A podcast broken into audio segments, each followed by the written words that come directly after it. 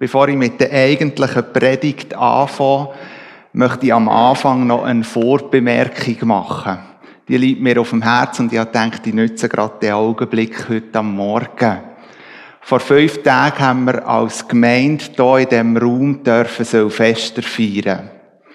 Die Jungen oder viele von den Jungen haben mitgeholfen, es organisieren. Rückblickend muss ich sagen, ist es sehr ein schöner Abend gewesen, miteinander können, eben den Jahreswechsel zu erleben. Etwas am Schluss von dem Abend, oder schon fast morgen müsste man sagen, hat mich bewegt. Etwa am halb eins haben wir angefangen aufräumen. Und wo wir dann eigentlich so alles fertig hatten, sind wir unten im Feuer gestanden und es ist eine grosse Gruppe von unseren Jungen noch da gewesen. Mit einer Selbstverständlichkeit haben sie angepackt, haben sie mitgeholfen, bis alles aufgeräumt war. Was nachher ein Programm weitergegangen ist, bei ihnen, auf das müssen wir nicht eingehen. Mir ist es vor allem einfach einmal wichtig, das irgendwo noch zu betonen und rauszuheben. Als ich die Jungen angeschaut habe, die ganze Jobbele, hat mich mit einer grossen Dankbarkeit erfüllt, dass wir so Junge in unserer Gemeinde dürfen haben, die die Perspektive für unsere Gemeinde haben und mit dem auch ein Ja für unsere Gemeinde. Und für mich, danke.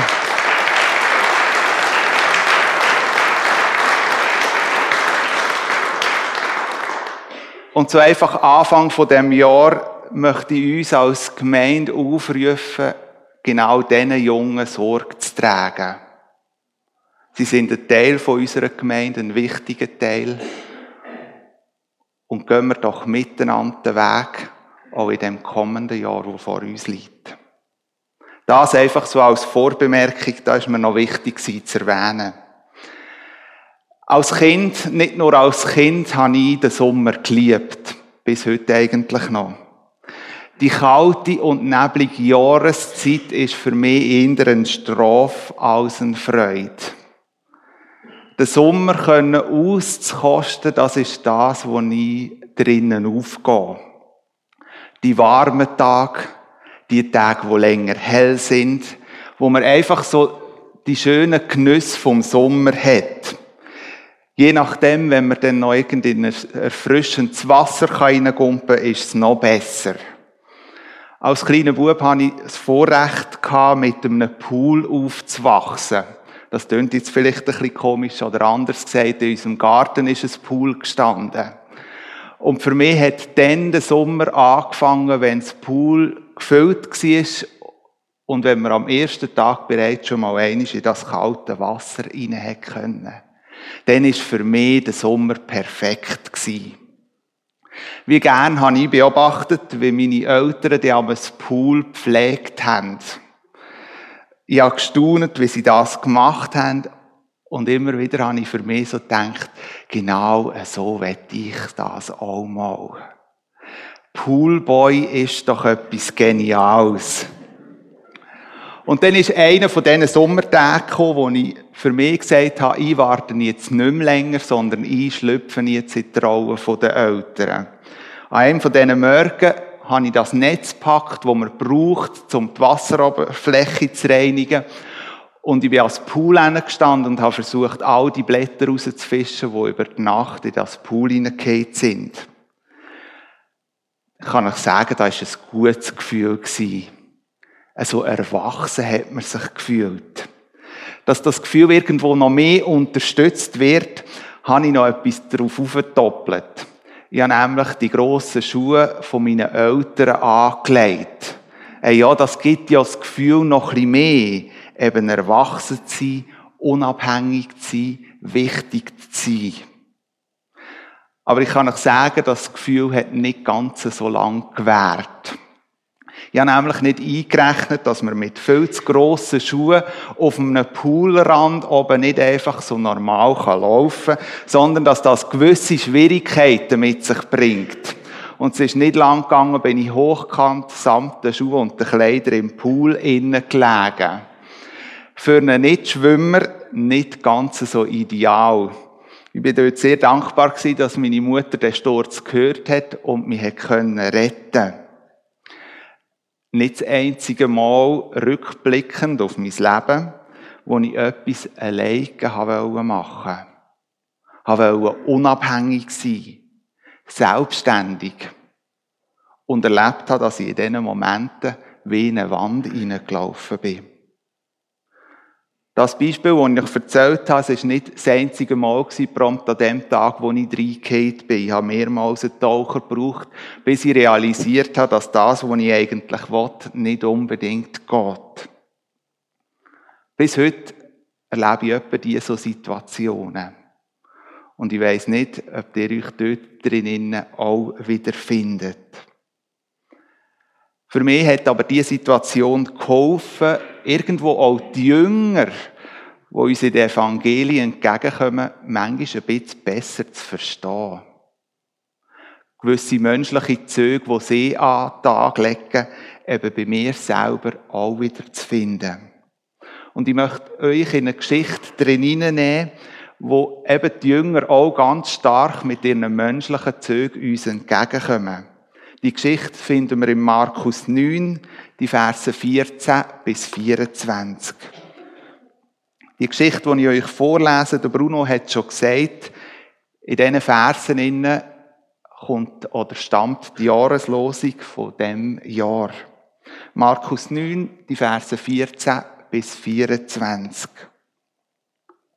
Als sie zu den Jüngern zurückkamen, waren diese von einer großen Menschenmenge umringt, darunter einige Schriftgelehrte, die ein Streitgespräch mit ihnen führten. Sobald die Menge Jesus sah, gerieten sie in große Erregung. Alle liefen zu ihm hin und begrüßten ihn. Worüber streitet ihr euch denn? fragte er. Einer aus der Menge antwortete, Meister, ich bin mit meinem Sohn gekommen, ich wollte mit ihm zu dir, weil er einen stummen Geist hat. Wo immer dieser ihn packt, wirft er ihn zu Boden. Dem Jungen tritt Schaum vor den Mund, er knirscht mit den Zähnen und wird ganz starr. Ich habe deine Jünger gebeten, den Geist auszutreiben, doch sie konnten es nicht. Was seid ihr nur für eine ungläubige Generation, sagte Jesus zu ihnen. Wie lange soll ich noch bei euch sein? Wie lang soll ich euch noch ertragen? Bringt den Jungen zu mir. Man brachte ihn, und so wie der Geist Jesus erblickte, riss er den Jungen hin und her, so dass dieser hinfiel und sich mit Schaum vor dem Mund auf dem Boden wälzte. Wie lange geht das schon so mit ihm? fragte Jesus den Vater des Jungen. Von klein auf, antwortete der Mann. Oft hat der Geist ihn sogar ins Feuer oder ins Wasser geworfen, um ihn umzubringen. Doch wenn es dir möglich ist, etwas zu tun, dann hab Erbarmen mit uns und hilf uns. Für den, der glaubt, ist alles möglich. Da rief der Vater des Jungen, ich glaube, hilf mir heraus aus meinem Unglauben. Soweit die Geschichte, die ich mit euch heute Morgen ein paar Gedanken möchte teilen. Zugegeben, die Geschichte fängt irgendwo noch ein bisschen spezieller an. Nämlich mit der einfachen Bemerkung, als sie zu den anderen Jüngern zurückkamen. Mit dieser Bemerkung und auch in der Geschichte nachher wird deutlich, Jesus ist mit einigen Jüngern weg gewesen und erst ein bisschen später auf die Gruppe getroffen. Wo ist denn Jesus gewesen? Was hat Jesus denn gemacht vor ihnen? Wenn wir die Geschichte im Kontext anschauen, dann sehen wir, dass kurze Zeit vor ihnen Jesus, der Petrus, der Johannes und der Jakobus auf einen Berg mitgenommen hat und die Jünger Zeugen geworden sind von der Verklärung von Jesus. Während drei mithaben dürfen, sind die restlichen Jünger unten am Berg geblieben und haben die Erfahrung gemacht, die ich euch vorgelesen habe. Ich muss sich mal diese Situation vorstellen. Die drei Jünger, die mithaben dürfen, haben wahrscheinlich in dem Tag auf dem Berg etwas erlebt, was sie so noch nie erlebt haben. Wir lesen, wie sie ins Staunen gekommen sind über dem, was auf dem Berg vorgegangen ist. Sehr gut vorstellbar, dass genau in dem Moment, wo sie vom Berg abgehen, sie auch noch irgendeinen Gedanken inne sind, was sie erlebt haben. Und dann kommt schneller als auch vermutet der Alltag zurück und holt sie ein. Sobald die Menge Jesus sah, geriet sie in große Erregung. Alle liefen zu ihm hin und begrüßten ihn. Einige Bibelausleger sind an dem Vers stehen geblieben und haben sich gefragt, wieso ist denn die Menge so in Aufruhr gewesen, wo sie Jesus gesehen haben? Was hat sie bewegt, dass sie so erregt sind, wie es da heißt? Einige Bibelausleger meinen, dass Jesus sehr wahrscheinlich noch geleuchtet muss haben. Oder vielleicht irgendwo noch ein heiliger Schein sichtbar war, wo er vom Berg oben runtergekommen ist. Ich bin nicht ganz sicher, ob es das war, wo die Leute in Erregung gebracht hat. Schauen wir mal diese Geschichte an. Jesus kommt eigentlich genau im richtigen Zeitpunkt in das Geschehnis hinein. Und es ist nicht das einzige Mal, wo Jesus genau pünktlich dort erscheint, wo er muss sein. Es könnte also auch ganz gut sein, dass die Leute einfach so in Erregung sind, weil Jesus wieder einisch mehr genau dann gekommen ist, wo er hätte müssen. Und die Leute das schlicht und ergreifend einfach ins Staunen gebracht hat. Genau in dem Moment, wo Jesus weg ist, genau dann kommt ein Mann mit seinem Sohn und hofft und erwartet, dass sein Sohn heil wird. Der Bub, der einen bösen Geist in sich hineinträgt, wird seit Jahren plagt von dem. Und was heisst's? Sie sind zu den Jüngern gekommen und die Jünger haben es nicht können. Aber sie konnten es nicht. Versetzen wir uns einmal in die Situation von diesen neun Jüngern. Jesus ist weg mit drünen. Genau in dem Moment kommt der Vater mit einem kranken Sohn. Es liegt doch auf der Hand, dass der Sohn soll heil werden. Jesus ist in dem Moment nicht telefonisch erreichbar, auch nicht mit WhatsApp. Was also tun? Ja, die neun Jünger haben ja schon öppe zugeschaut, wie Jesus Menschen geheilt hat. Sie haben es gesehen und erfahren. Eigentlich können sie doch auf die Erfahrung zurückgreifen. Und so versuchen die Jünger, den kranken Sohn zu heilen. Wo es aber nicht geht, mischen sich die Schriftgelehrten ein, weil genau das für sie wie ein gefundenes Fressen ist. Aus Machtlosigkeit entsteht Ärger und Streit. Und man kann sich an dieser Stelle fragen, wieso hat den Jünger die Vollmacht gefehlt, den jungen Sohn zu heilen. Was ist es gewesen, was verhindert hat, dass die Jünger es in dem Moment nicht haben können? In vielen anderen Momenten lesen wir es ja, dass es gegangen ist, dass sie geheilt haben. Nur dort nicht. Und wieso das? Die Antwort gibt Jesus den Jüngern ein bisschen später. Im gleichen Kapitel, Vers 28 und 29 heißt es nämlich, als Jesus ins Haus gegangen war und seine Jünger mit ihm alleine waren, fragten sie ihn, warum konnten denn wir den Geist nicht austreiben? Jesus erwiderte, diese Art von Dämonen kann durch nichts anderes ausgetrieben werden, als durch das Gebet. Mit dieser Aussage führt Jesus seinen Jünger etwas Wichtiges vor Augen. Er macht seinen Jünger deutlich, dass es dringlich ist, mit ihm, ja mit seinem Vater verbunden zu sein, Kontakt zu pflegen. Mögt euch als Beispiel am Anfang der Predigt erinnern. Ich wollte so sein wie meine Eltern. Und das unabhängig und selbstständig. Kann es sein, dass die Jünger in dem Moment, wo der kranke Sohn zu ihnen gebracht worden ist, vielleicht am gleichen gelitten haben. Gleich sein wie Jesus. Und das nicht in einer Verbundenheit mit ihm, sondern losgelöst von ihm. Stimmt vielleicht auch mehr, manchmal in der Gefahr, wie die Jünger.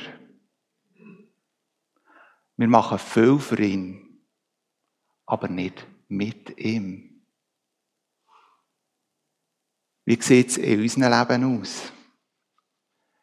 Wäre der Aufruf von Jesus auch ein Aufruf, der mich ganz persönlich angeht? Pflegst du die Verbindung mit ihm, so wie er es den Jüngern da vor Augen führt? Jesus reagiert in dem Streit, wo da entstanden ist, relativ ruppig. Er schimpft nämlich über einen Unglauben, wo die Leute haben. Er sagt, was seid ihr nur für eine ungläubige Generation? Wie lange soll ich noch bei euch sein? Wie lang soll ich euch noch ertragen? Bringt den Jungen zu mir. Zuerst schimpfte mal Jesus über einen Unglauben. Und ganz spannend in dem Vers finde ich, er schimpft über einen Unglauben von einer ganzen Generation.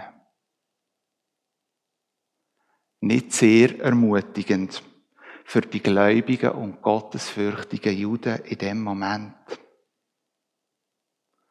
Doch spannend finde ich es, nicht nur in dieser Geschichte, sondern wenn wir die Bibel lesen, wird ganz häufig von einer ganzen Generation, von einer ganzen Stadt oder von einer ganzen Nation geredet. Die Bibel denkt häufig pauschaler. Etwas, was in unserer Welt heute, in unserer Gesellschaft, glaube ich, je länger sie je mehr vergessen geht. Je länger je mehr sind wir doch individualistisch unterwegs. Jeder für sich. Jeder hat sein Schicksal selber in der Hand. Jeder ist für sich selber verantwortlich. Passiert einmal ein Fehler, sind nicht mehr schuld, sondern wir suchen einen. Ich bin zwar dabei gewesen, aber ich habe nichts gemacht.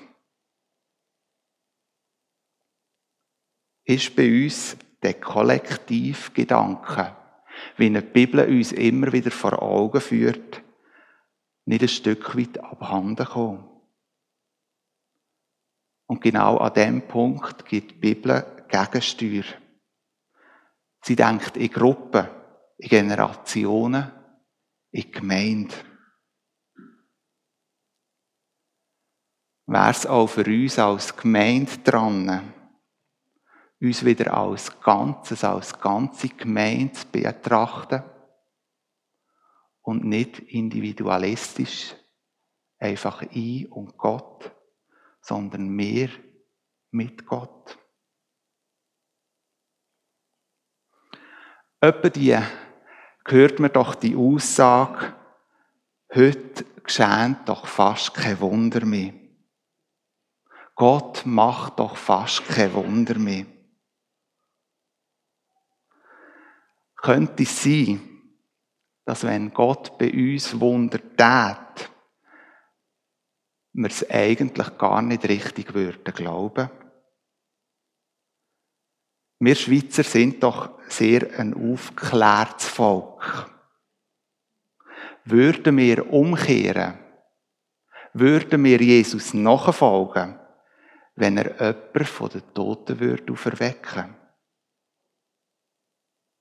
Sind nicht auch wir als Schweizer eine ungläubige Generation mit einer aufgeklärten Skepsis, alles irgendwo müssen zu hinterfragen und zu erklären.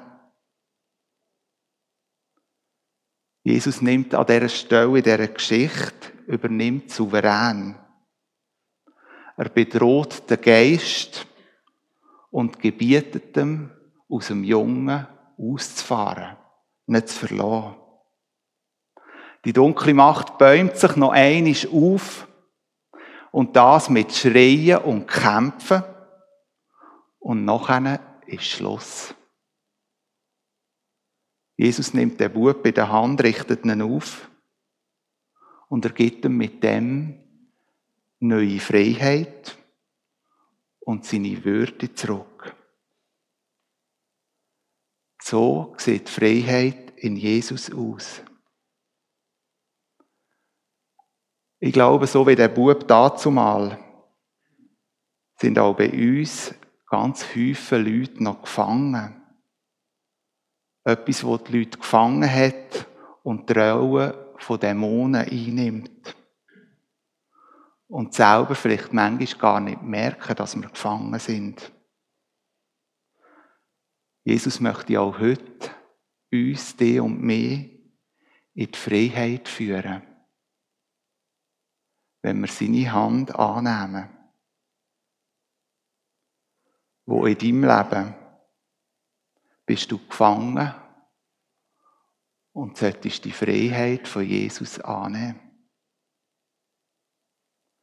Kommen wir zum letzten zentralen Vers zu der Jahreslosung. Mir bewegt der Vers immer wieder von Neuem. Er bringt so etwas Starkes zum Ausdruck, was für eine Sehnsucht der Vater in sich trägt, wo der Sohn zu Jesus bringt. Da rief der Vater des Jungen, ich glaube, hilf mir heraus aus meinem Unglauben. Ein Bekenntnis von einem verzweifelten Vater. Ja, der Mann glaubt, Sonst hat er den Sohn nicht zu Jesus gebracht. Aber dem Mann ist es auch bewusst und er klammert sich an Jesus fest, dass er trotzdem einen kleinen Glauben hat. Und mit dem kleinen Glauben klammert er sich an Jesus. Glauben fängt nicht mit einer Gewissheit an, sondern mit einer Entscheidung. Ich möchte mit euch ganz kurz noch das Wort Glauben auf die unterschiedlichen Sprachen anschauen. Weil ich glaube, gerade in dieser Jahreslosung hilft es uns, den Satz noch besser einzuordnen, zu verstehen, oder er führt uns aber auch in die Teufel. Wenn wir das Wort Glauben im Hebräischen anschaut, wird vor allem im Alten Testament der hebräische Begriff Aman braucht oder verwendet. Aman, wenn man das ins Deutsche übersetzt, bedeutet fest gründet sein, fest stehen. Bedeutet aber auch dauerhaft und beständig. Aman, so macht der Begriff deutlich, ist wie das Fundament von unserem Leben. Auf was baust du dein Leben? Was trägt dich in guten und in schwierigen Tagen? Der Vater in dieser Geschichte sehnt sich danach nach einem festen, beständigen Fundament, weil es nur im Glauben zu Jesus zu finden ist. Welches ist dein Lebensfundament? Gehen wir noch in eine andere Sprache.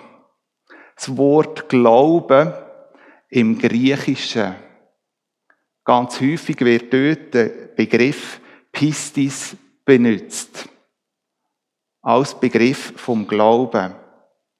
Was heißt das übersetzt ins Deutsche? Pistis bedeutet Vertrauen. Und genau um das geht es in dieser Begegnung wo der Vater mit Jesus hat. Um Vertrauen. Der Vater vertraut Jesus, dass er ihn heilen kann.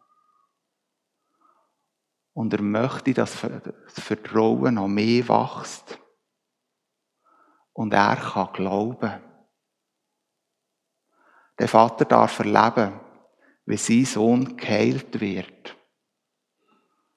Und sein Vertrauen, sein Glaube wächst. Am Anfang von dem Jahr ist für mich im Blick auf den Vers ein großer Wunsch, ein Wunsch, den ich für uns jedes persönlich habe, aber auch für uns als Gemeinde ich wünsche mir im kommenden Jahr, dass unser persönliches Vertrauen, unser persönliches Fundament, aber auch das von unserer Gemeinde immer stärker darf werden, darf wachsen, darf reifen. Ich glaube daran, dass wir in dem Jahr, wo vor uns liegt, ganz persönlich, aber auch als Gemeinde, dürfen in diesem Bereich Veränderungen erleben. Glaubst du das auch mit mir? Amen.